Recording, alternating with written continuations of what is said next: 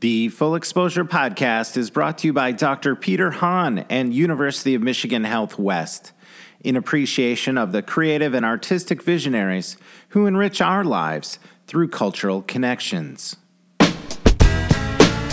Hey, hey, hey, everybody. Happy New Year again. Gosh, it's uh, uh, towards the end of January, maybe almost mid January. Who knows? Who can keep up? All I know is most of my resolutions I've broken already. So, uh, you know, it's never too early for the wheels to come off our determination. But uh, I hope yours is going well. And um, today I'm very excited because we have a fantastic guest, Dr. Randall Jelks, who uh, coincidentally is my former neighbor. I lived uh, many years on the same block. Just uh, he lived around the corner in this beautiful white house, and uh, they were our neighbors. And Dr. Jelks uh, and his wife moved away um, a few years ago, and we miss him. But uh, this opportunity to sit down with him on the podcast comes on two fortuitous occasions. One is he uh, is the author of a new book called Letters to Martin Meditations on Democracy in Black America. And uh, today, as in Monday, is Martin Luther King Jr. Day. So I've held this episode until we could uh, honor Dr. King and Dr. Jelks um, to uh, put it out to this episode today, which is just a, a, a beautiful little uh, symmetry that's happened.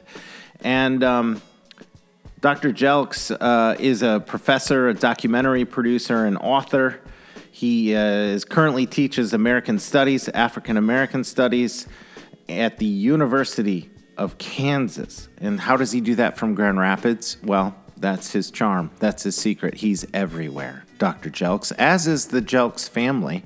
If you circle back and go back a few episodes, uh, many episodes actually, I talked to his son, Dr. Or no, he's not a doctor, but Jonathan Jelks, his son, who's a serial entrepreneur and making huge waves uh, downtown Grand Rapids with several of his companies and efforts.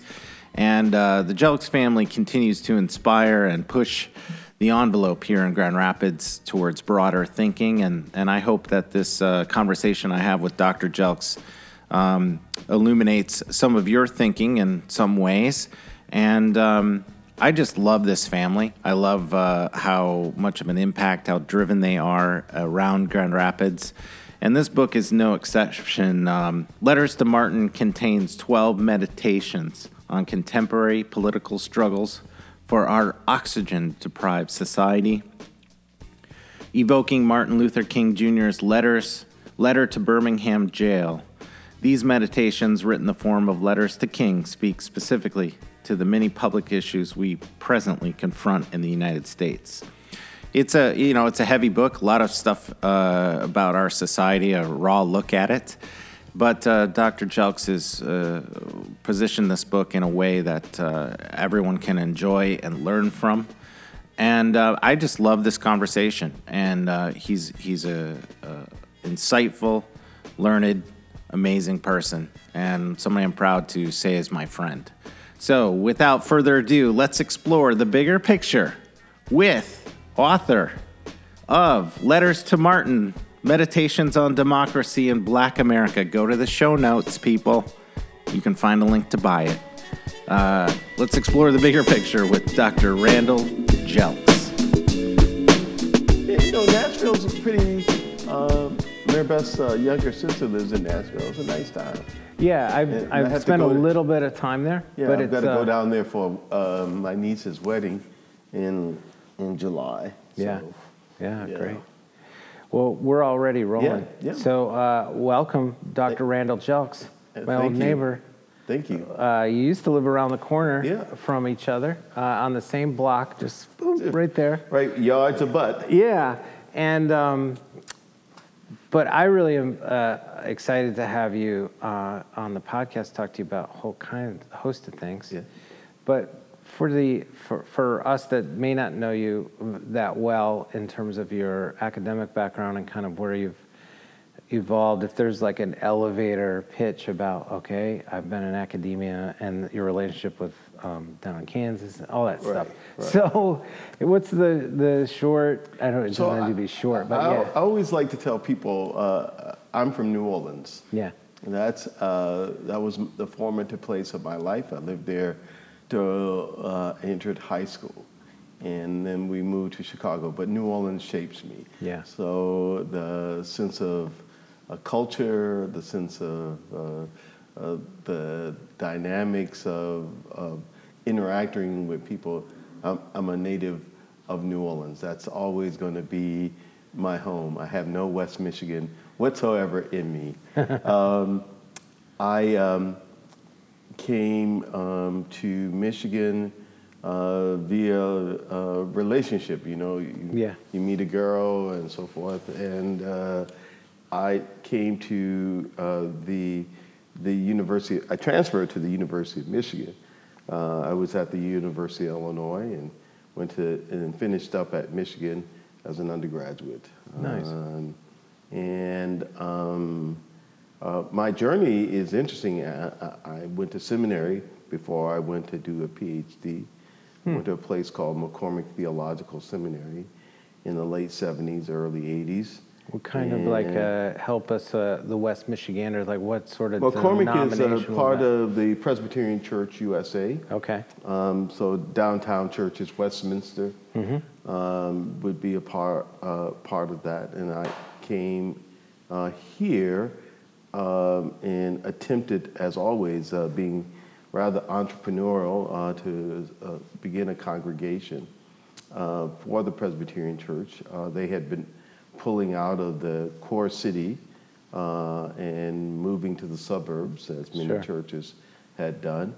And uh, so I came out to uh, to do reach out to the core core city community. I was freshly out of seminary. I was 27 years old, full of myself. uh, some people say I'm still full of myself. Uh, but you know that was how I, I came to Grand Rapids in 1983. So I've been around a long Yeah. time. That's enough to. Yeah. Is that a- half your life at this point? Oh yeah, it ha- had a, a real view on the city. Yeah. Um, and um, uh, it gave me a hands-on view of the city. I mean, I worked in the community and worked with lots of different groups of people and um, got to know um, folks who were working on Wealthy Street, began to work with them in terms of uh, trying to get banks to reinvest in the community. Uh, I often tell my students, ghettos uh, aren't always people's faults. Uh, they're made, and they're made by institutional investments. And, and uh, of course, Grand Rapids represents, like the other part of the country, the, uh, the divestment in the core cities. So Mhm, I met people who had, like in the, in the old days, like $500 in the bank, and they needed like $1,500 to get their roof fixed. And the banks wouldn't give them because they were re- what's called redlined. Sure. They were redlined, and they couldn't get Right. money in their bank. So I, I began uh, sort of uh, working, thinking about issues of health care, uh, the disparities of health care. Uh, the local, the little congregation we started ran a health fair throughout the city uh, in uh, 80, 1987, in the summer of 87, trying to get people access to dental care, other kinds of care. Sure. So when I, I came here with eyes on the, the community, I was always going to go back to graduate school. Um, I was just burned out because I had gone to undergraduate and I spent another four years as a theological student. So I was burned out of school Right. and I wanted to do some on the ground action. And so I came uh, here and then I went to finally do a PhD uh, at Michigan State uh, in history. And, uh, and I began my academic career teaching at Calvin College. Oh yeah. Yeah, so Oh, wow. I, I taught at Calvin College from 1992 to roughly the end of 2007. No kidding. Mm-hmm. I didn't realize you were at Calvin. Um, Mike Van Denen, who our old Oh, yeah, neighbor, yeah. and uh, yeah, he was. Uh, he, I, I was always getting him in trouble. well, good. He needed it. Uh, the uh, no, um, a, a super nice guy. I miss him in the neighborhood as Yeah. I, I miss uh, miss you guys as well. But the um, uh, well, so the last like the, the the last 10 or so years you've been teaching in, in, in down in since, Kansas in uh, no, a little longer than that. Two, 2008, I began in Kansas. Okay. And what's your main role and sort of emphasis there with your uh, I'm, position? I'm, I'm professor uh, in two departments. I'm professor of American Studies and African and African American Studies at the University of Kansas, and I have what they call courtesy appointments in the history department and religious studies uh, at, at, at KU. So primarily, I'm teaching undergraduates, giving lecture courses, uh, and I have graduate students, uh, people who are doing masters and PhDs. so I'm sure everybody asks you, but logistically, like how, how does that sort of divide your time during an academic year? How well, much are you? I have a small apartment in Lawrence, Kansas, uh and so uh, and I, I use that apartment. And then in the summertime, um, I still like a real lake, and I like being in Michigan in Yeah. the summertime. yeah. Yeah. Well, and your wife had, you know, important jobs around Grand yeah, Rapids as well. yeah. So it was, Right. uh, you know, you're. Yeah, you and our kids, when I took the job at Kansas, were now I graduated uh, from uh, high school, so Yeah. they were, you know, they were. They well on were, yeah, they're on their way. They weren't little kids that No. needed help all the time. Um, well, I'd like to uh, just pivot. I have an odd question, maybe, about how being a pastor uh, aligns kind of with your thoughts about um, civil rights and um, equity and access, and, and what, how did that prepare you in the ministry to how is it related or an extension of maybe how you see your last uh, 10 or 15 years of your career now as an author and, and uh, you know, higher ed? Well, they, they always went together. I mean, one study is a part of the, the life of any good clergy person. Uh, I think you, you study all the, the, the time.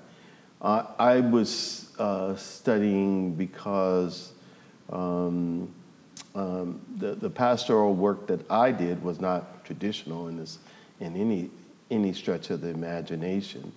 Uh, I wasn't coming to an established congregation.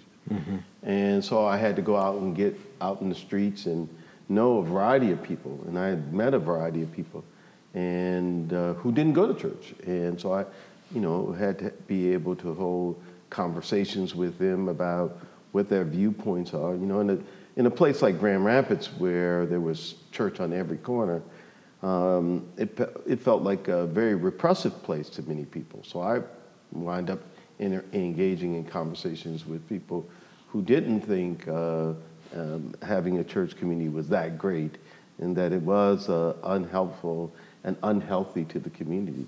Some people who had grown up in the Christian Reform church who had abandoned it, some people who felt like uh, their traditional black congregations were too conservative. Uh, I met a lot of different people.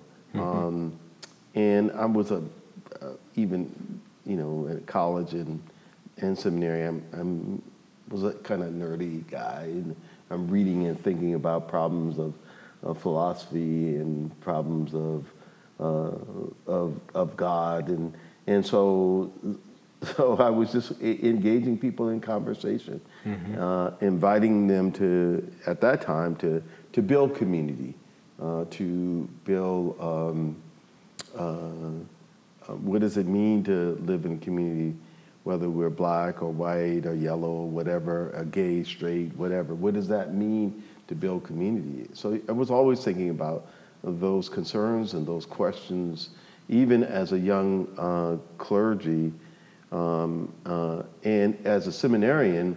You know, the first, uh, I took two jobs. The first year of seminary, I worked for uh, an outfit called uh, the Institute of the Church and Urban Industrial Society, and they did they did reports on churches all over the world uh, um, under you know under repressive governments, under uh, under uh, siege, uh, under uh, or as religious minorities, and people were doing all kinds of different things to get get ministry at, uh, out there. The second job I took was working at uh, a formerly giant church First Presbyterian Church of Chicago in Woodlawn. Um, and what attracted me to work there was that the church was building a greenhouse in 1980, uh, 80, 81, um, building a greenhouse with the idea of, of figuring out a way to employ people in the neighborhood. The neighborhood where the church once was was um, ra- uh, rapidly declining, and people needed jobs. So the church built a greenhouse, and the greenhouse was to help employ people sell flowers, grow other kinds of food groups over the wintertime. And it was a solar greenhouse. It was one of these initial solar greenhouse. And those are the kind of projects that I was Yeah. interested in. And you're going to ask people, quote unquote, to save their lives. Well, they need a really alternative Right. Yeah. to save their lives. you Right. know. So, so- Well, and I, greenhouses, uh, it reminds me of Detroit. I was doing, before Detroit really started to turn, I was doing a portrait project down there over a series of uh, a couple of three years. I was working on a portrait project, and um, and a lot of people were learning how to grow. There wasn't a lot of jobs in food and economy, but they were Right. learning how to grow food. Correct. They, everyone has a back. That's one thing about the Midwest. You usually have a side lot, Right. or backyard, Right. little patch of dirt. You can grow food, and if you're uh, food insecure, yeah. learning how to grow food. I mean, that's not ideal Right. in today's society, but it just brought me back to that. that Well, yeah, flashback and this like- was 1981. Yeah. Um, a, I um, participated, uh, and I and I was lucky. I mean, I was very fortunate. You know, uh, so for example, uh, in 1980, I went to I went to behind the Iron Curtain, as they used to say. Yes. I went to Romania. Did you Hun- smuggle Bibles in? uh, no, I was not interested in smuggling Bibles. Okay. But I went to Romania, where the under Ceausescu, the, the church remained open, uh, and uh, my professor took us, about ten of us, twelve of us, to all through Romania uh, to understand the Orthodox Church, their, their own kind of theology, their uh, uh, history, but also what the church looked like uh, in this communist setting. And then we went to um, Hungary. And so I had gotten this global exposure. Next year, the same professor, um, named a guy named Bruce Rigdon, uh, has, uh, you know, pitched to me, "You want to go to the Middle East and do the same thing?" And so I went all. We went with Bruce. We went all the way up uh, to uh, Damascus, uh, in back roads to Lebanon, and Wow. and, and getting getting a, a global picture. So when I came to Grand Rapids at 27 years old, um, yeah, I was pretty full of myself. I'd been around the world, and and I thought, oh, th- this is you know, I worked in Chicago. Uh, this will this will be easier. And what I found is um, the resources were a lot less, uh, you know, and and the allies were a lot less, and people were um, basically conformists. Um, and, and no disrespect in- to any of my friends, um, but they didn't have to think about um, the other side of the track, so to speak. Right. And um, you know, that and, that's all right. If, you know, wherever you're born is where you're born. Back to New Orleans.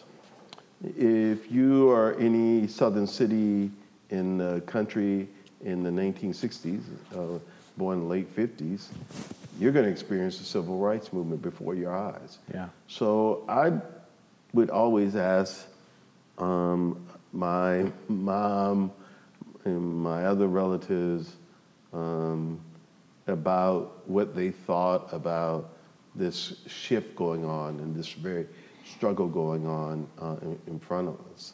So that shaped me uh, all the time. So I was an intellectually curious kid. That shaped me, and I began to say, you know, most people around the world have a lot in common. Right. Um, they, if, if they can get over um, the kind of ethnic definitions totally of themselves, they'll find out they, um, they're out of money, they're broke, Yeah. they're marginal to the Well, there is the a thing. baseline of humanity, Yeah, right? that's like, I mean, correct. we're humans, and Right. then uh, these other sort of uh, filters we put through that is just uh, our our our kind of manufactured right. bullshit. And- bullshit and, and I want to- to, you know, we want people to see that they are um, human. Yeah. Um, I'm wondering, coming up in the civil rights era, or at least observing a lot of it as a, well, you were probably very small when it was starting, but like even the momentum through the 60s and Right. 70s, I mean, uh, even through to today. I mean, we'll talk about your book a little bit later, but um, you know the the differences and frustrations that you've had. I think what I'm really interested in knowing, because of your perspective about Grand Rapids coming from the South, how much time you've been thinking about um, civil rights and, and equity and, and inclusion. I'm beginning to tire for some reason of that term. It's more about equity to me than like making sure we include people. I hate that sort of like, uh, you know, that uh, anyway. But it's a DNI is a good way to explain, you know, for most people to go, oh, okay, yeah, we need to make sure we have a wider representation. However, but I'm wondering, like, coming from the South and descending into West Michigan and spending time here, especially in communities that may have been underserved already, that's where you found momentum around a membership and growing your church, your small church, and the South. Um, I'm interested in what you how you characterize West Michigan because it's very hard for us to have that outside perspective. Sure. We just are who we are to Yeah. some extent in terms of like being kind of blinders on. Well- You're just going through your life. You know, I didn't grow up in any city. I mean, and that's the interesting thing. I, when I grew up in a world-class city. I mean, that's by any stretch of the imagination. People all over the world know New Orleans, right? They don't know Grand Rapids. Sure. The other thing is that I lived in a diverse community. Um, you know, one of the things about a city like New Orleans then, before the kind of suburban exodus, uh, is that people lived in proximity one another. So I lived around the corner from a Jewish synagogue. My, as it was then referred to, the pharmacist, the druggist, was uh, Jewish. We had Italians and Irish, all in a community. People were actually knew each other and knew families. Unlike um, the greater Midwest, when I, we moved to Chicago, um, people were actually segmented. I mean, there are these ethnic enclaves. Boom, you could drive down Garfield Boulevard of Chicago and you could open the window and you could literally smell different foods. Whereas in New Orleans, people were going to have commonality about food. Everybody became Catholic on Friday when I was a kid. It's sold fish. Right. Uh, synagogue included, right? Right, right. Everybody had a fish fry, and there was a debate about who's gonna, who had the best, who had the best uh, Fish fish, dinner, right? Yeah. uh, because, um, and so I always say this when I came to Calvin College, I said, "Oh, you know, you, you you've been to a bar mitzvah with your friends, haven't you?" These kids looked at me like, Right. "Oh my God, where's this dude come from?" Yeah. First he's black, and then Sure. he's asking me, "Well, you've been to mass with your friends, haven't Sure. you?" You know, uh, of uh, even if you're not in that tradition, those are your neighbors. Yeah. So a first event like your first communion at the local Catholic parish, Yeah. you go with your friends. Right. To to that was a big celebration. So Yeah. Catholic and other other kinds of things. And Yeah. And I, I grew up uh, kind of strangely. I grew up a black Lutheran, and I thought all Lutherans were black because there were five all black Lutheran churches in New Orleans. Okay. And I, my mother, you know, uh, uh, in about seventh grade, sixth, seventh grade, decided that she wanted to join this this small Lutheran congregation. So that was even an oddity because people here um, didn't understand the diversity within black communities, right? Right. I mean, so there were families in New Orleans who were upper middle class physicians, doctors, lawyers. I wasn't. I was up from working class, but I knew people who were doctors, lawyers, you know, dentists. Um, growing up, you know, and they they served our communities. When I came here, then moving to Chicago, you have a million black people. Then at that time, well, there are class differentiations all over the place, right? Whereas Grand Rapids, black people were considered simply a monolith, um, and very, very, very few uh, saw the difference. And um, you know, and that was my first book. I wrote a book Yeah. about Grand Rapids. You know? Yeah. about because I, I had to understand for my I tried to get bring some understanding, some knowledge to understanding the kind of formation of a community. Yeah. And your takeaway then about Grand Rapids, just from a, that racial standpoint, I mean, we're still, I mean, we had your son on last year, the year before on the podcast. I mean, it wasn't that long ago. But the, uh, you know, just we talked a bit about the intense, and uh, it's in the media too as well. But just the intense sort of a, we're the most, uh, one of the most segregated still cities, economically and racially.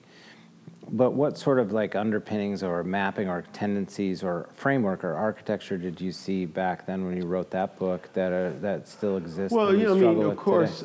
I, I don't think Grand Rapids, you know, that that I would disagree with Forbes. Grand Rapids reflects the region it's in. Grand Rapids is no, in that regard, no different than Milwaukee, uh, Chicago, Detroit.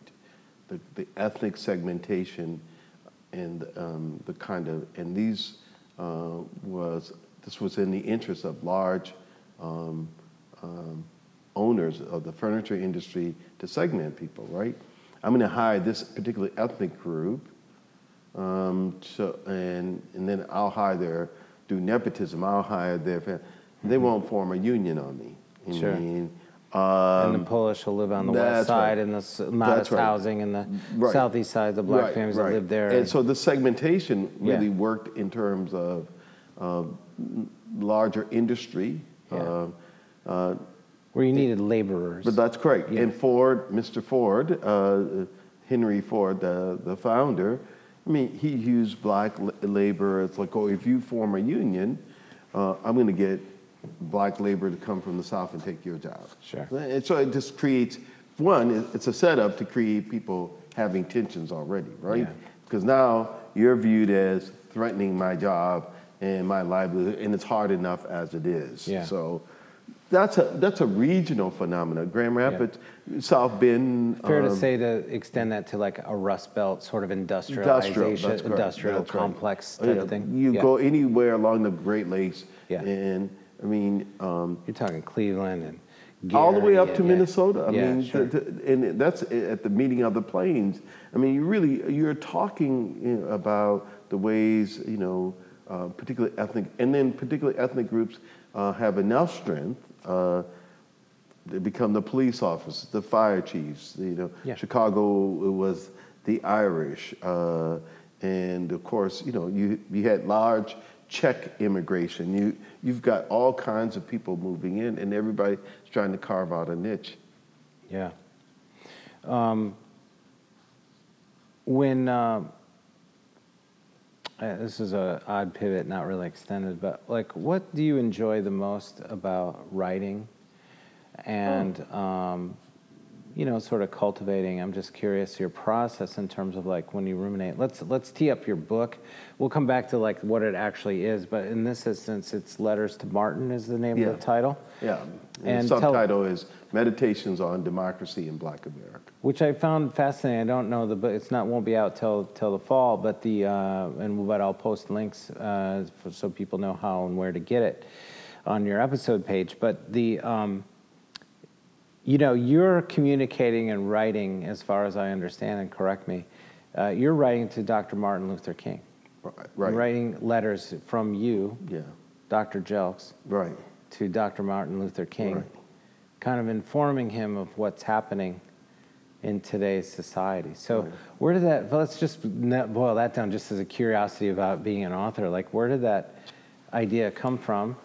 And, uh, and then how did you sort of evolve the framework and the ideas of these letters? Well, I, the, the, this book came out of, I was asked to speak at Elmhurst College, now Elmhurst University, um, in their Martin Luther King Day, and it was shortly after Donald Trump was elected. And I was trying to figure out ways to say to young people um, why they should be, uh, have hope and why they should build, uh, again, the theme of uh, inclusive community. And so I gave this, this, uh, this talk to them And I said, well, you know, this is interesting. I could use this as a potential uh, book book uh, process. so it came out of Yeah. being invited to Elmhurst uh, uh, and to give a talk uh, just um, a couple of days before Trump, uh, President Trump was um, um, sworn into office. Okay. And lots of kids were angst. Um, they had a lot of angst. There were a lot of immigrant kids, um, lots of uh, uh, young, uh, uh, kids all over the place who are clearly feeling anxiety about it. And I Yeah. was like, you know, okay, there, there are other, there have been other times before, and there will be times again. And how might we talk, uh, you know, about this to, uh, Yeah, and I think there was an effort early on. Even Dave Chappelle hosted uh, Saturday, Saturday Night Night Live, Live, and he yeah. said, you know, give him a chance. Well, yeah, And then- I, I wasn't interested in giving Trump a chance. I mean, you know, uh, unfortunately for me, uh, Donald Trump, I knew a lot about Trump, um, and uh, uh, not his persona uh, on The Apprentice, but what happened in New York in 1989 uh, with the Central Park Five. Yeah. I go to New York pretty frequently and got friends. My sister, I uh, live in, in the New York metropolitan area. Um, I wasn't none too happy because um, it was, uh, Well, that was ugly. That was terrible. well, yeah. it, again, I grew up in the South. I'm well versed in people who promote other people to, to use extra what extrajudicial violence on, on folks, and I wasn't very happy. And I didn't think that was um, uh, very uh, a very good thing. And he used the birther thing on Mr. Obama in his presidency. And I was like, I'm, I'm not I'm not down with this guy. This guy, uh, and I'm not down with a guy who doesn't pay his workers. Right. Right. So I'm still for the working person. So in Atlantic City, he ripped off most of the average artisan. I mean, in Grand Rapids, you know, you want to pay your guy who paints your house. I mean, Right. that's Yeah. basic respect. Right, And so I don't, I'm not down with that. And so I was like, okay, well, but I wasn't going there to give them that talk. I was trying to give them, hey, you democracies require struggle, Yeah. and and you can't you can't avoid that struggle. And what is the best way to go into that struggle? And I thought, okay, that's an aspect of Dr. King's life that, that they should know. Mm-hmm. That you have to be willing to struggle to create the kind of community you want to live in. And to wade into that Yeah, adversity, right. and you were Right. almost preparing them. I'm mm-hmm. paraphr- I'm projecting in, but like giving them hope, but that it requires a struggle. That you know times, you know we're of us going into a certain time That's right. of struggle of a particular kind because of you can read the tea leaves, right? Right. Especially I think as a minority, and and and I don't think it necessarily matters in Right. his case uh, uh, who he will uh, take advantage of. Uh, if it, you know, I think he's an equal opportunity Oh, yeah, uh, in terms of uh, Right. ripping people off or, or their dreams or their the truth or whatever it might be. So anyway, uh, but that was the kind of crux of it. Yeah, the- in, in terms of Dr. King Right. using that as and, an and example. I, I to, thought I thought it co- uh, why I, in the titles meditations, I thought it, you have to give some reflection. Uh, we have an instantaneous society. People make instantaneous res- responses on Twitter. They make instantaneous responses to everything nowadays. You know, without sort of taking a step back from it. Let's let's try to figure this out. Let's breathe in, breathe out, so to speak. What is actually going on? Um, and so, and what I thought the best of Dr. King was to create, a, a, to attempt to create a more inclusive democracy. That, that it doesn't just belong to one people. If we're going to have this form of government, then it has to belong to all of us. And yes, it's messy, and no, we don't like people shouting at one another. but that's what democracy is. Right. It's like getting on the L, uh, in the old days, getting on the L train downtown Chicago at five o'clock. You gotta rub against everybody. Sure. Some people who got bad body odor, some people who got great perfume, Sure. and maybe you're squeezed in between them. That's democracy. Yeah. Well, I think something that we've lost in the climate, I think it, it's been this way for a while, not to, not to just point to the, the last president, but like these, uh, the way that we're so binary in Democrat and Republican parties and how there is no House floor, there's no debate about bills or amendments to bills. It's, you're basically told by uh, Pelosi or somebody else how you're going to vote on a bill, and if you don't, uh, good luck getting any legislation you you want to the floor. Like it's, it, we've lost that conversation. Is my point Well, I, I on the floor? If you know the history of the Congress, I don't think there's ever been that conversation. No.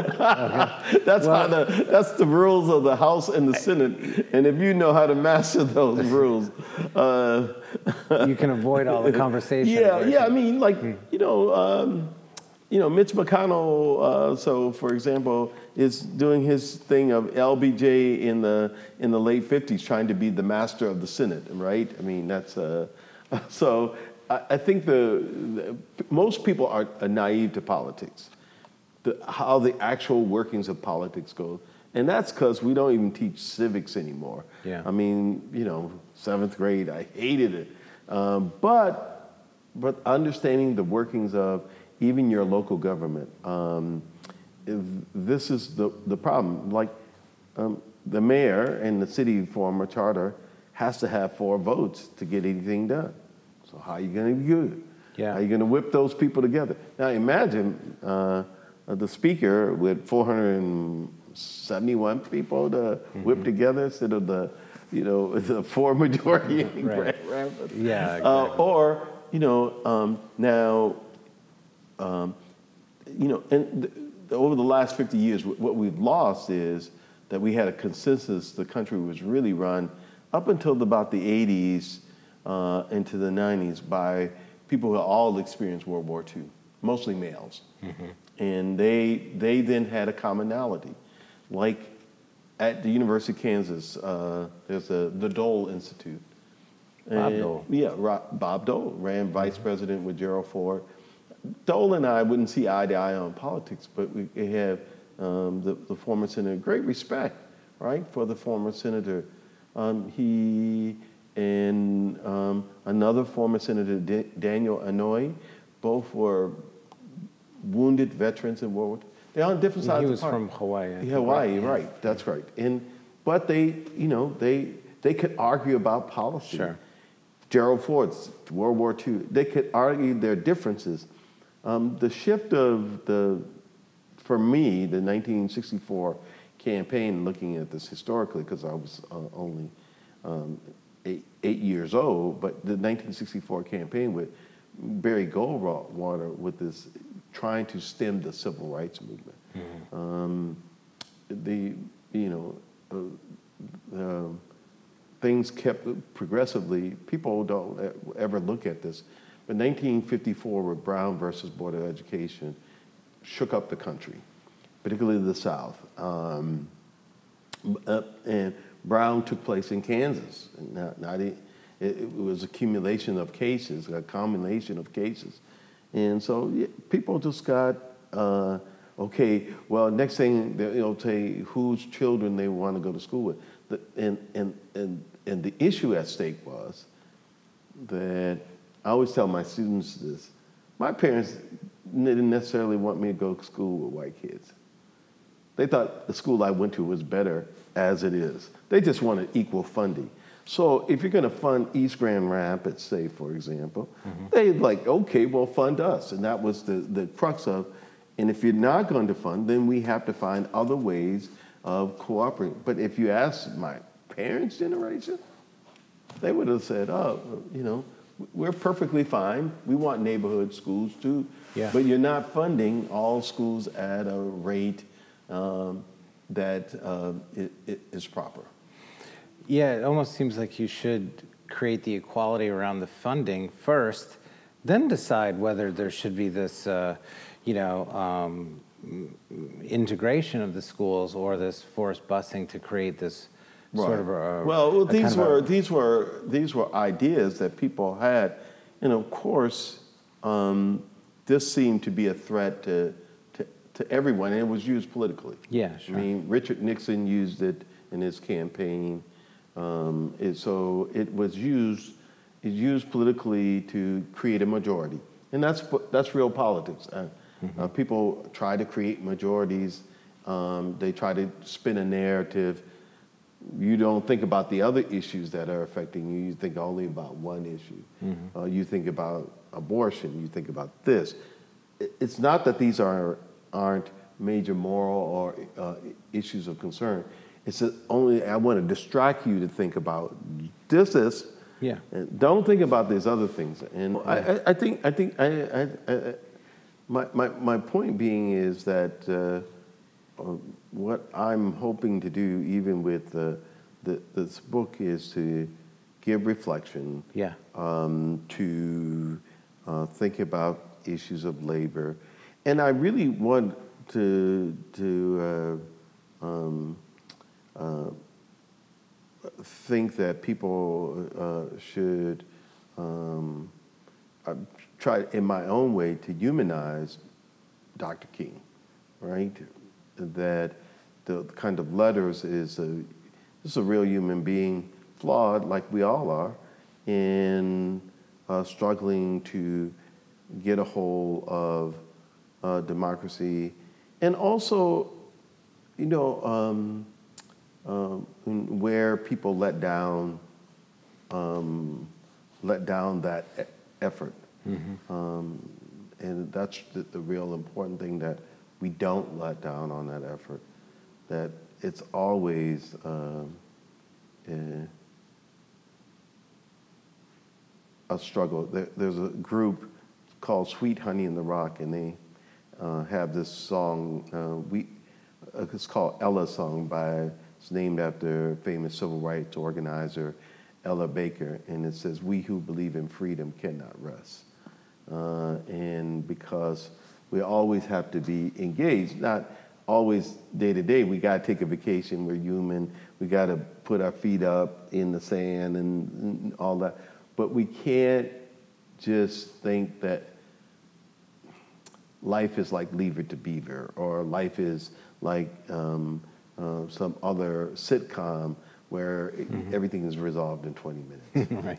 yeah, exactly. At the end of it, oh man, it's like oh, it was resolved. and anybody knows living in a family, right? Oh man, Yeah. you know, you know, Yeah. you know, uh, we we're we're hashing that discussion over and over again. Good. I want to add, in the book. So then, what is a particular letter that we could talk about, just to give us a sense of, you know, um, that particular subject that you're writing about, sort of the tone. Yeah, you know, like when I when I opened the book up, uh, I thought about a photograph I saw of Dr. King when I was a youngster in my uncle's library uh, in Chicago. King rarely wanted to be seen smoking a cigarette. It's uh, it's maybe four in the morning, five in the morning in in Birmingham. His lieutenant who went on to be UN ambassador and mayor of Atlanta, Andrew Young. It's just the two of them, and he's slumped over, and he's got the cigarette in his hand, and they're just talking, and he's bone. This man's bone tired. It's one of the few pictures you'll find with him with a cigarette because the public persona. Even though everybody smoked in those days, Right, didn't that's right. But he was a, he's a clergy, so Yeah. he didn't want people Sure. seeing, you know, and he's just slumped like that. And in my introduction, I write, you know, it was then I realized he's like the guys that I grew up in my new neighborhood in New Orleans. I mean, they come home working. They in those days in the '60s, the docks, and I would see these men, you know, have a beer, and they're just bone tired. And he's leaning over just like those men. Yeah. And I, I realized, oh, this this was labor. Yeah. This was this is work. He's he's no different than than those working class men that I saw, who you know, um, trying to preserve enough energy to give to the kids. Yeah. To, you know, they're just physically worn out and so Sure. forth.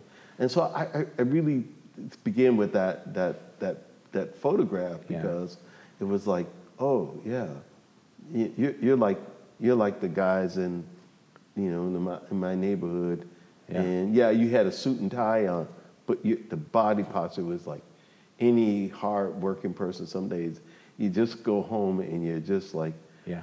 uh, kids, just give me a few minutes. Yeah, yeah. I need to get my slippers. Right, right, about. I need to- right, yeah. yeah. The uh, well, I, I'm, I'm selfishly, I'm I'm uh, Mm-hmm. thrilled. It's a photograph that's a springboard, just Mm-hmm. being a, a the, but the power of arresting that moment. I mean, how we those moments are those visuals are seared in our brains, and the fact that that's a a lifting point in this particular or a starting point for this letter.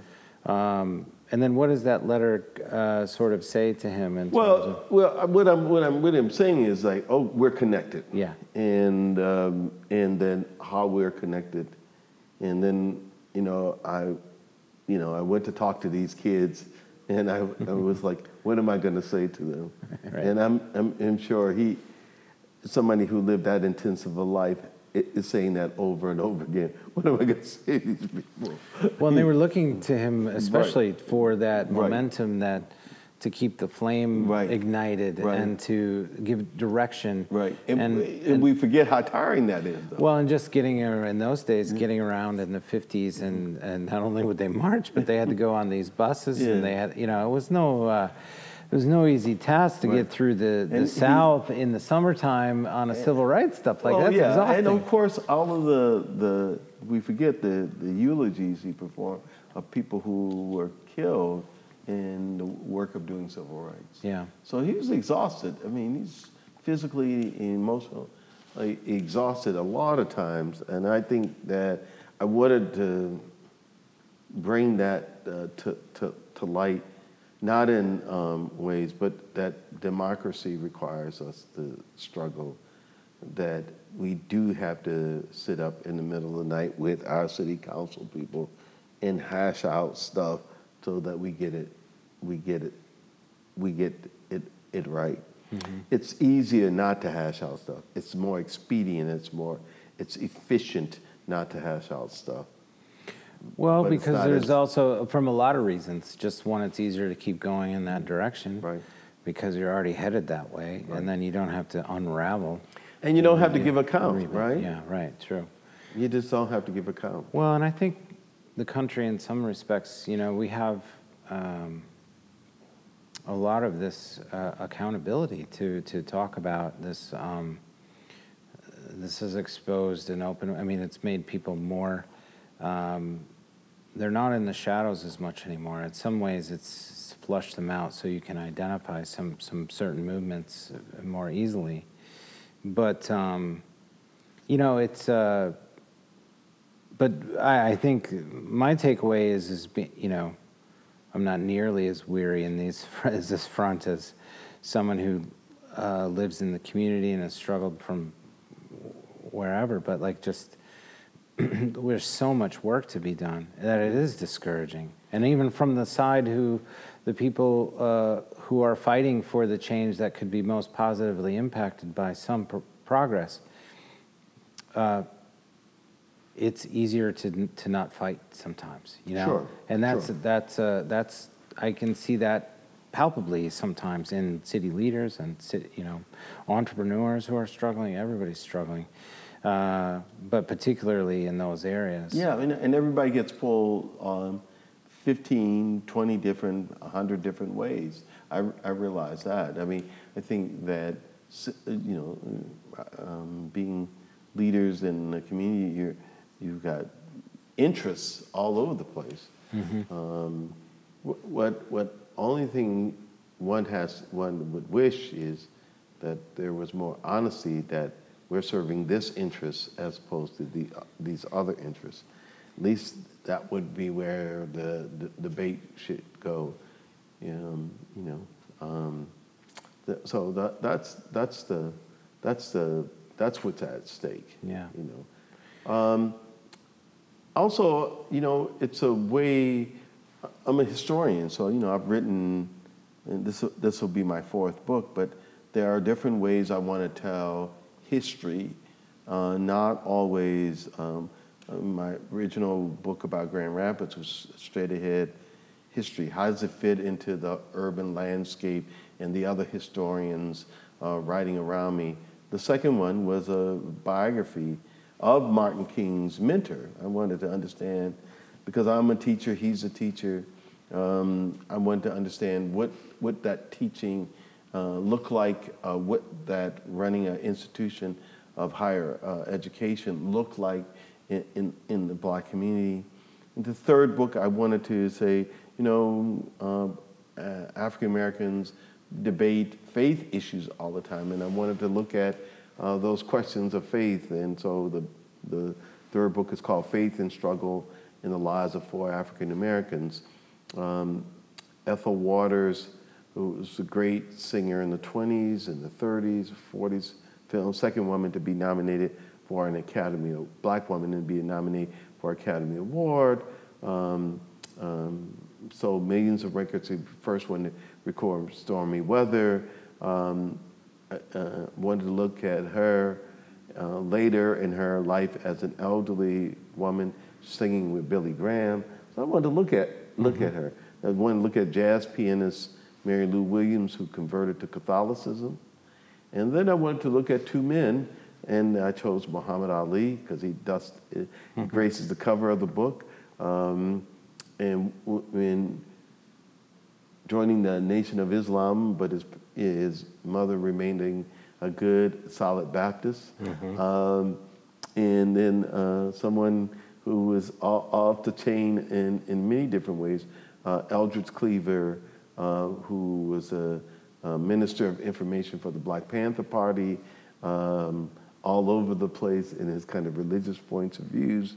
So to, to, to look at that. And then this fourth book was like, okay, I want to write these letters and tell a history that maybe some young people will engage in that wouldn't come at it like straight ahead on a, writing a, a history mm-hmm. um, um, uh, monograph. Um, so I tried to approach it all kinds of ways. Yeah. But I also wanted to really think about uh, all through the press is this angst about democracy, and I really wanted to think about uh, what that meant. I think that there was lots to be learned uh, from uh, uh, black people's lives. Um, that's why black people matter, um, because their lives um, have something to teach all of us, because we're all human, right? Mm-hmm. And um, and so it's important. It was important for me to figure out ways of telling, using multimedia. Mm-hmm. Uh, people just don't read anymore, and it's also kind of multimedia. So, okay, I'm going to write 12 meditations in a kind of meditative form for people to engage in anytime they want. One, two, yep. three, four. Um, you know, and um, you know, I, I want to engage uh, them in a process of self-reflection. And that's what the best teaching is. It's not me telling you what to think, right. for, but you thinking for yourself and coming to terms with. Um, so sometimes students ask me questions, and I say, you know what, you need to go to the library, pick a, a book, and come back and tell us. Right. You know, because that's really important for us to do.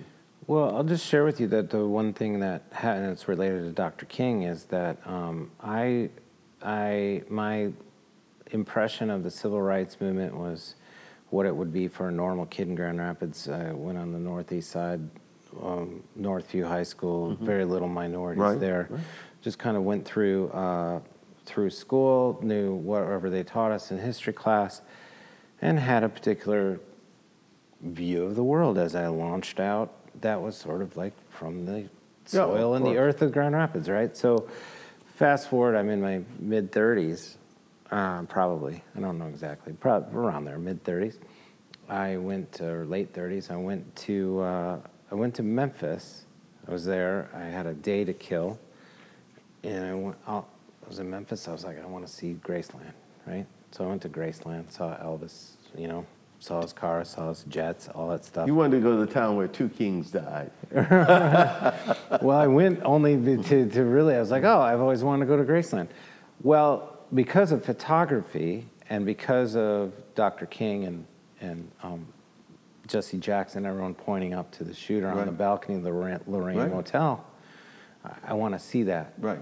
So I went there, and then I, Still like the Cadillacs are there, the Yeah. wreaths on the balcony, and the whole facade is Yeah. still there, and I thought that would be it. Yeah. Like I sort of was like a, I was sort of just rubbernecking Right. in civil rights history, and it was, if you go past Graceland, it's out, you know, Yeah. by there. So anyway, I, I decided to buy a ticket and go into the Civil Rights Museum. I'm by myself. I could have just left. Yeah. I could have just gone to the barbecue joint that's right on the corner. Oh, corner yeah. near Bar- You know, there's one right by there. Anyway, I went through the whole thing, and I don't know, probably about after about 20 minutes there, I was like, how did this movement happen peacefully? They had every intention, the establishment, every intention, every motivation, everything, to not give the civil rights movement not one ounce of what they wanted. And how that happened, transitioned peacefully through marching, through freedom riders, through all that stuff. It changed my life and perception about what the civil rights movement really was, who Dr. King was, and how the hell any of it ever got passed. I couldn't believe it when you took up the, all the, the white momentum and the just two, three hundred years at that point of the legacy of just putting people like that to work uh, in, in enslavement, basically, or, or, or systematic imprisonment at that point. So it, it can happen when you go it, when you aren't told what to think necessarily. No one sent me there. I wouldn't go there as a junior hire to go learn about it Right. and then have a professor tell me exactly what I should think about Dr. King and the movie. It happened organically. Right. And I don't know how to recreate that for other people, but the outcome that I took, and I, I mean, I really, and I brought my daughters there when they were old enough. I said, uh, I, I'll do two things. And we flew to Memphis, we did the thing, we flew later to DC. It was my little trip for my older girls. Yeah. And I was like, You're gonna go see, we're gonna spend more time at the Civil Rights Museum than we are at Graceland, although we took them to Graceland too. But this, the point was that that really just set it in motion a museum, which I'm not even an academic in that. Like, I don't love museums necessarily. But something photo- cracked my, the Yeah, photo the opened the door.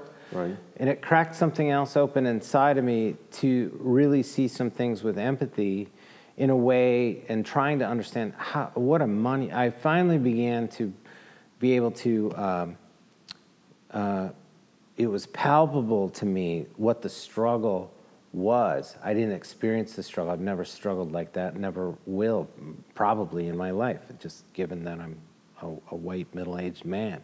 But the point is, is that it then set in motion my interest a little more in politics and policy and structural and infrastructure, uh, uh, you know, uh, institutional racism and how did we get here in the first place?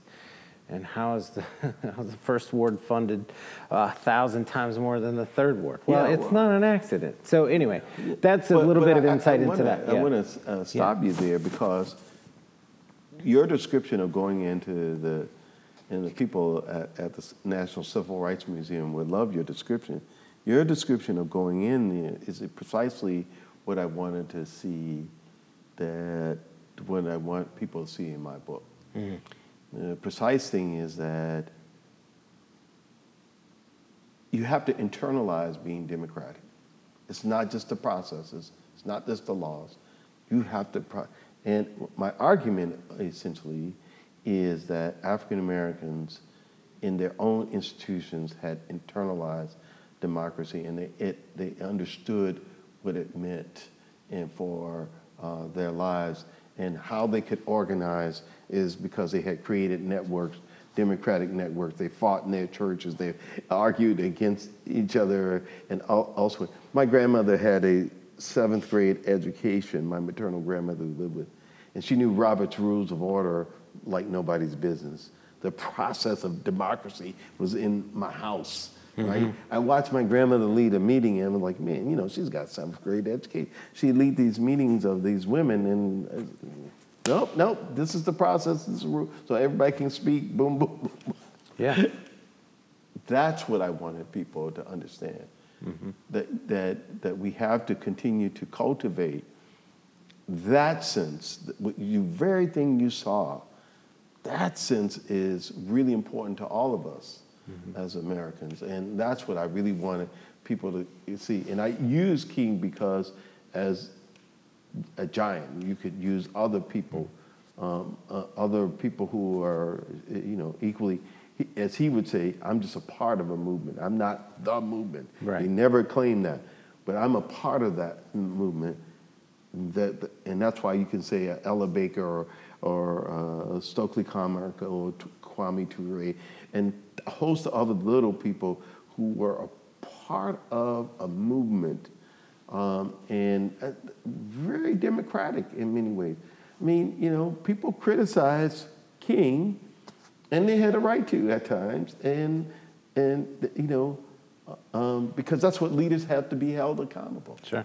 And so I, I, I think that, and, and there's a, even as the civil rights movement going, there's an ongoing debate among black people about, well, is this the proper way to go? Sure. Yeah. And, and that's, that's democracy. Right. To me, that's democracy that we can, we can continue to debate. Um, and that was the, real tragedy of his assassination. Because what you were saying is, okay, we're going to stop debate. We're going to just shoot people. And that's, um, you know, that's, you know, that's a. And I think that was the finality, the impact of being that. That's so appropriate that the museum is there. Yeah. Because they gunned, they gunned him down, or that person gunned him down as a as a symbol. He killed a symbol of something that had momentum and justice and Right. amazing, amazing things. And um, I think that's that's also what happened, and it continued. That just started. That was my my first experience to an exploration of like, okay, my eyes are more open now. I, I need to learn more, and I'm still I'm, I'm still learning. And I, I don't mean to suggest that like I had some aha moment and No, clarity. I, I still No. have all that, but it invi- that then I got more interested in Baldwin and Right. writing Baldwin. I think it's in some yeah, I have ways Baldwin even on more the back of my T-shirt. uh, yeah, even like the, uh, you know, I, in some ways, I mean, it's so the, his intellectual pursuit as opposed to King's approach, mm-hmm.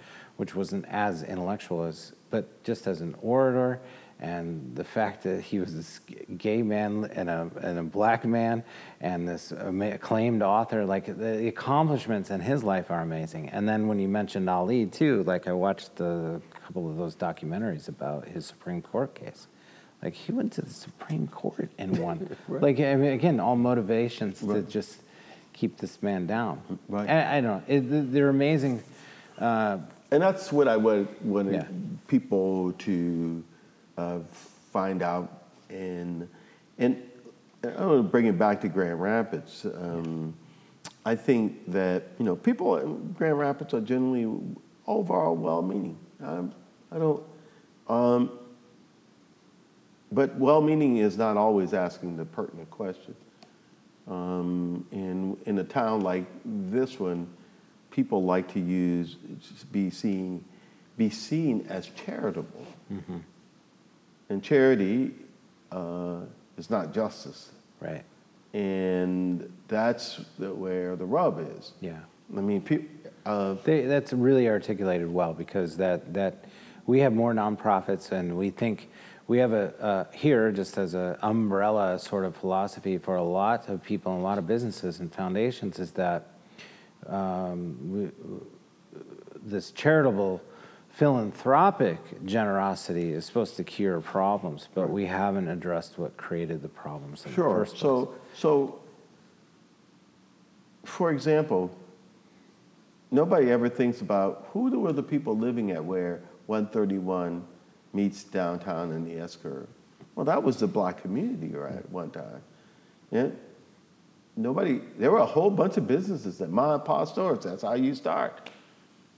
Nobody ever gave people enough dollars to restart their business because you know when you're a mom and pop business, you're on a shoestring in the first place. right. Um, uh, Meaning when they brought the 131 through Correct. Grand Rapids, they displaced and, and, and tore down a bunch of buildings. And it displaced Yeah. uh, if you look at one, you know, um, one- I- They didn't put it through Heritage Hill. Right, right. You look at 196. Yeah. And of course, they could have done like German cities did a loop around, right? Mm-hmm. But business community said, oh, we need the, the, we'll lose business if the traffic doesn't come straight through downtown. Turns out you're going to you lose business because you lost all of the foot traffic. Yeah. And that you are. You don't have to stop. That's right. You're going 70 miles an hour through there. right. You're not gonna you're not gonna get up and go downtown. right. You're not gonna go. Oh, I need a I need a, a beverage. But see, uh, without a debate, and if there's only one side of that Yeah. question, is will that solve the issue, you know, that we're trying to uh, address? Now everybody wants to move back in the city, and now everybody's saying, well, why don't we have public transportation? Really going through the city? Well, at one time we did, but GM said, uh, everybody should be in cars. yeah. GM could have Right. equally made trolleys as they made cars. True. Uh, yeah, I mean, there's so many things, and now we complain that there's, uh, you know, the, uh, and it's, it's a legit complaint. I don't mean like we're bitching about it, but in the sense of like, uh, but er- with this influx downtown, we have uh, housing costs going out out the roof with real estate, apartment rentals, all the stuff, land development, acquisition, all the stuff that it takes to uh, make a buck is harder. And we uh, you know we're not going to have the people living downtown that want to live downtown and should be living amongst each other and with each Right, other. right. and uh, as opposed to scurrying off in your car to your um, suburban um, Well, yeah, I mean, those are, those are all changing now. The city will become much more for, Mm-hmm. I mean, you know, the, the, the upper middle class. yeah what can we cover i, I want to be uh, oh no, I, yeah, I think, respectful I, of your I time think, I think, um, I, I think. Look, uh, what um, um, one? For, thank you. oh thank you My grandparents would say, you know, always say, "Thank you and please" takes you where money and power don't. that was a mantra in our house. Really? Thank you and please. Yeah, take you where money and power won't. Uh, what is so, so help me articulate. I mean, I understand the, the basic notion of it, but like, how is money and power related to thank you and please? Meaning that. Uh, Uh, that thank you and please are just as powerful. Oh, got it. Yeah, got it. Perfect. Thank you and please are just as powerful.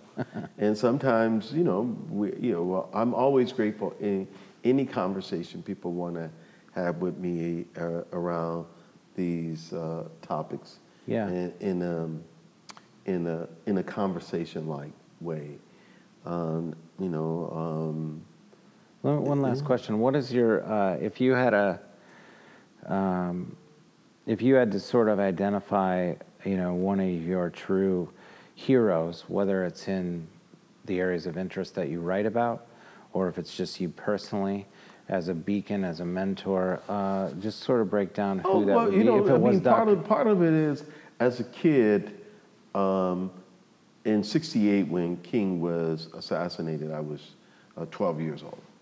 And immediately I kept the, I still have in Mylar, wrapped up the paper from that day.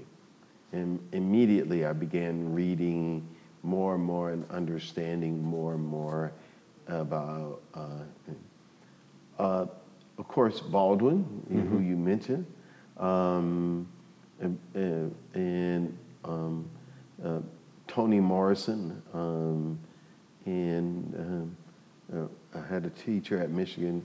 We read The Bluest Eyes and other other kinds of, of uh, books, and I liked her prose. Um, uh, going to seminary, you, you, uh, you have to be somewhat of a pro, pro uh, you know, uh, kind of poetry, prose. You, s- you're speaking, you're talking to people. Sure. Um, you're writing. Uh, and so I was trying to, uh, to be, uh, uh, to study all these uh, great, great people. And at the time I went to the University of Michigan, um, my English professor uh, for a course on African American literature was a woman named Gayl Jones. And she had this editor at Random House named Toni Morrison. no, no way. It was our editor. Wow. And there was other uh, poetry professor Robert Hayden, who was a Detroiter famous poet. Now you see him in every poet anthology.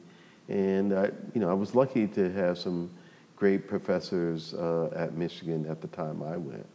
Um, they were public. They were not just uh, kind of the kind of you know academic professionals. They were they, they were seen in the larger world, um, and those were the people I I kind of role model my my my life on. Yeah. Um, I'm working on a film. Yeah, I was just going to ask you about that because I just was reminded Yeah. that you're working. Aren't you actually working on two projects with film? yeah. I mean, you have uh, the documentary that's kind of um, going, but then we had Governor Slugwell uh, in as well. Yeah. Uh, you're you're uh, helping. Yeah, uh, yeah some, I'm part some- of the kind of Grand Rapids project. Yeah, that's which right. I think will be really fascinating. Yeah. But tell us about the other documentary because that. Well, the that- other you, you documentary pretty, uh, is yeah, is- well-known director. Yeah, well, the other documentary is is is. Uh, I don't ever think of him as a well-known. When you have a friend, you just think Sure. he's your friend. Oh no, he's legit. Right, he won Academy Award. Kevin, Kevin Willmott with uh, uh, in, in conjunction with Spike Lee uh, for Black Klansman, and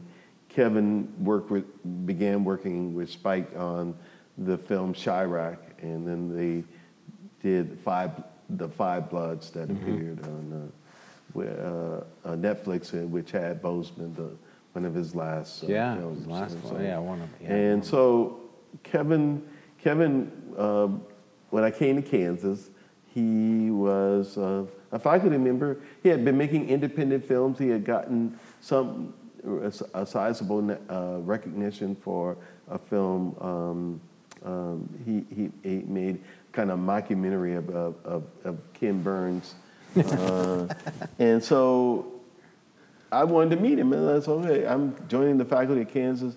And so we, uh, I called him up, we talk, and, and we have a visit and so forth. Then he calls me, he's an independent filmmaker, he calls me about a week later, saying, look, I need a talking head for my, my documentary I'm making about Kansas City's hospital. Can you do this? and we have been friends ever, ever since. And, you know, we had this running joke. I said, okay, look, you're working with Spike you know, in this this film, Black Klansman, if you you get nominated for an Academy Award, man, you know, I'm coming. You know, I'm Yeah. gonna show up. You just give me a ticket. and, and of course he did. And, Yeah, and, and, and, and the rest is history. But I began working on this film about Langston Hughes. And Langston Hughes was, again, teachers, you know, um, introduced the poet uh, Langston Hughes uh, was introduced to me in the seventh grade.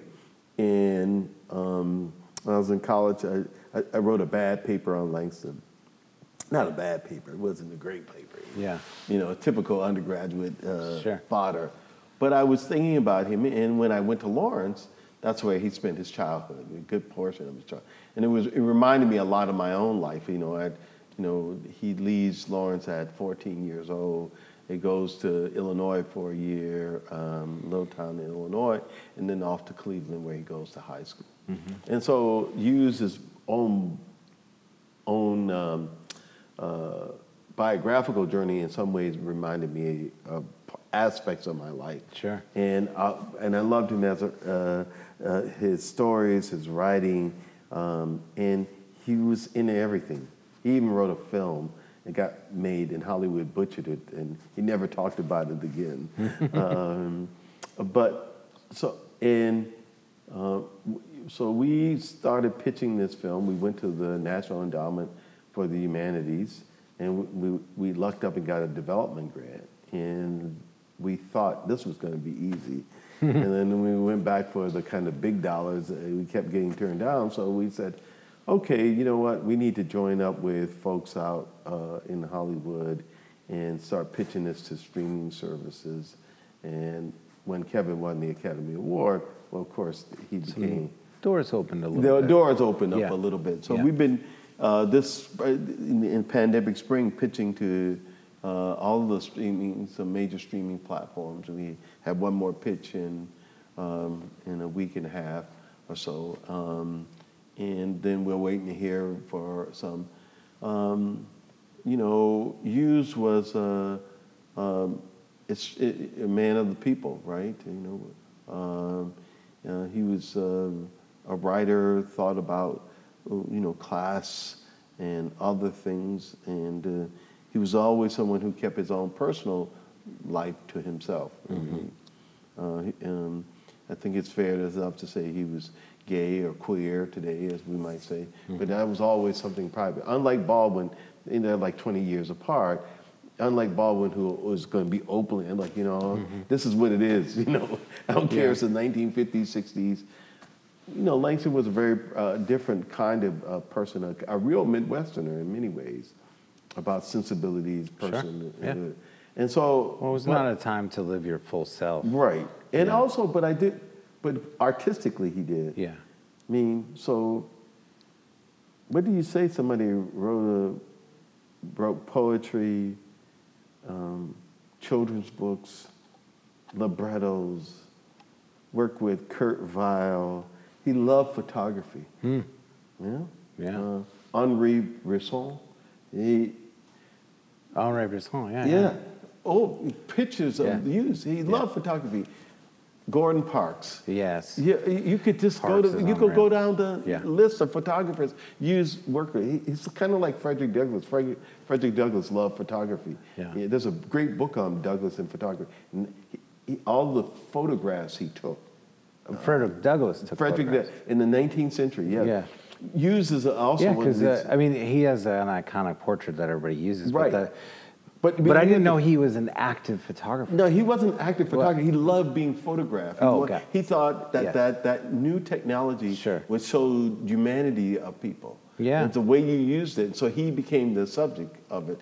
And so, so and Hughes loved. How much would you give to hear a recording of Frederick Douglass giving Oh. a speech?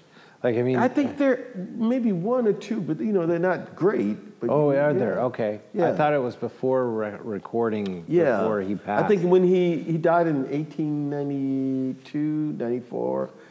So I think he's there are a couple of them. Okay. He was a wonderful storyteller. Well, and that, I think, yeah, and that's what also I just, you know, he's such a gifted orator. Right. That, you know, uh, that's why he was so, so powerful and, and actually so, um, you know, in, uh, all scalable, but accepted and renowned Right, is right. because how well he could communicate Right. his intellect and his Oh, that- ideas. that's and, right. And you don't do that unless you have a, a magnetic personality in some ways as a speaker. So. So, so Hughes is the, one of those people, and I wanted to bring to life because I think because of his class sensibility, he was very criticized as a young poet because people thought he was um, too much talking about people on the street and all of this. So I wanted to bring that back to the hip hop generation. Like y'all ain't the first one to keep Right, it real, right? right, right. And but, Yeah. and and um, and al- also just uh, attempting to, and he had this wry sense of humor, and I wanted to make sure that another generation knows about him. You know, film and podcasts and other things help people go back and look at other uh, other people anew. Yeah. Um, and I wanted uh, Hughes to be known. And the other thing is, like Walt Whitman, uh, and similar, maybe better, Hughes is a poet of, again, that everybody has a voice. He's the democratic poet of, so to speak. You know? um, and he gets when people are frustrated. You know, his poem Harlem. You know, what happens to a dream deferred? Does it dry up like a raisin in the sun? Or Yeah. you know, um, and you know, I, and he traveled all over the world. That's, that's that's the thing that got me as a college student. Really, I wanted to. Why I did this travel is like in the back of my head. Hughes went around the world. He went. He went. He was in in in, in, in Central Asia, and I should be doing these kinds of things. So Hughes was a big influence on, on me. Reading his uh, memoir, The Big Sea. He, he, you know, he quits college. He starts off at Columbia University. He absolutely hates it. Drops out. You know, he's always fighting with his, his father. Uh, he was kind of, um, um, and he, he, he, he hops aboard a ship that's going nowhere, and and he works that, and then he finally gets on the ship that he's traveling, and he goes to uh, he goes to the African continent, and he goes to um, back. He, he gets off as a youngster with like, like I think he said 50 bucks or 30 bucks in his pocket, and he takes the from Rotterdam to Paris, and he winds up staying in Paris. And I was like, that's the life, that's Yeah, it, yeah. right? And um, um, of course, he finally he makes his way back to the United States, um, and and uh, and then he goes to uh, on this failed movie attempt uh, that we're going to make in the Soviet Union uh, in the 1930s.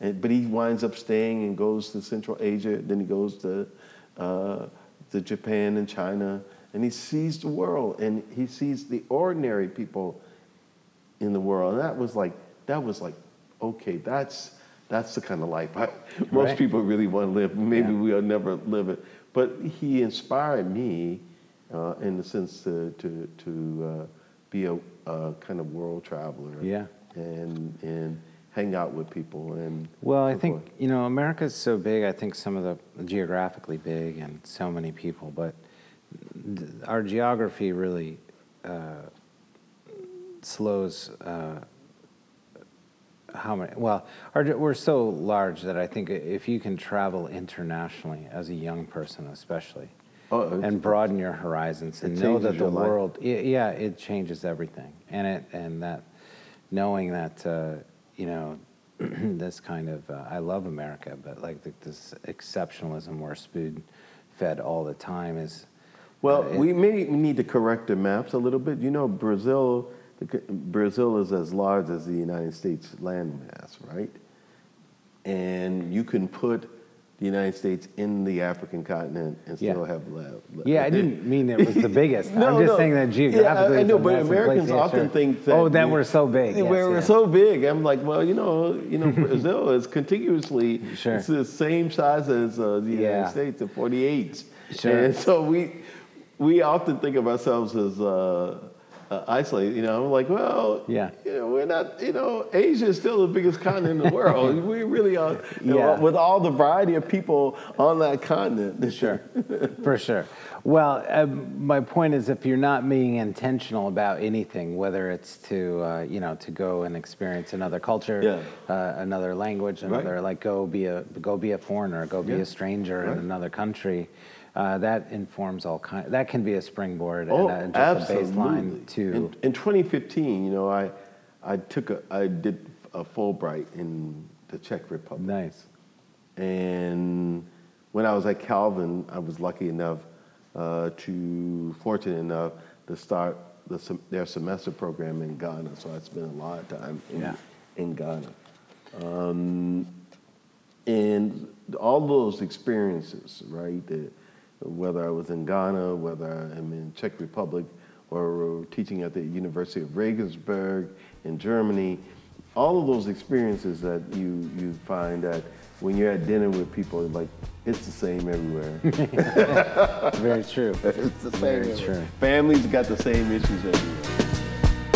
Well, there we go. Another uh, fun conversation with Dr. Dr. Jelks. I really appreciate him sharing his thoughts about his new book, Letters to Baldwin. I put uh, links in the show notes. You can go off and purchase that at Amazon and many other places.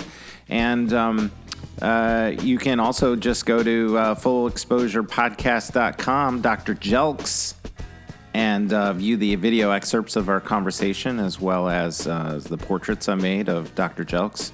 And um, that's it. So uh, reach out to me if you have any comments about this particular episode. Uh, please do so. Love giving feedback from you guys, and uh, let's uh, let's just go out and have a great week, everybody. Okay, go get it. The Full Exposure Podcast is brought to you by Dr. Peter Hahn and University of Michigan Health West, in appreciation of the creative and artistic visionaries who enrich our lives through cultural connections.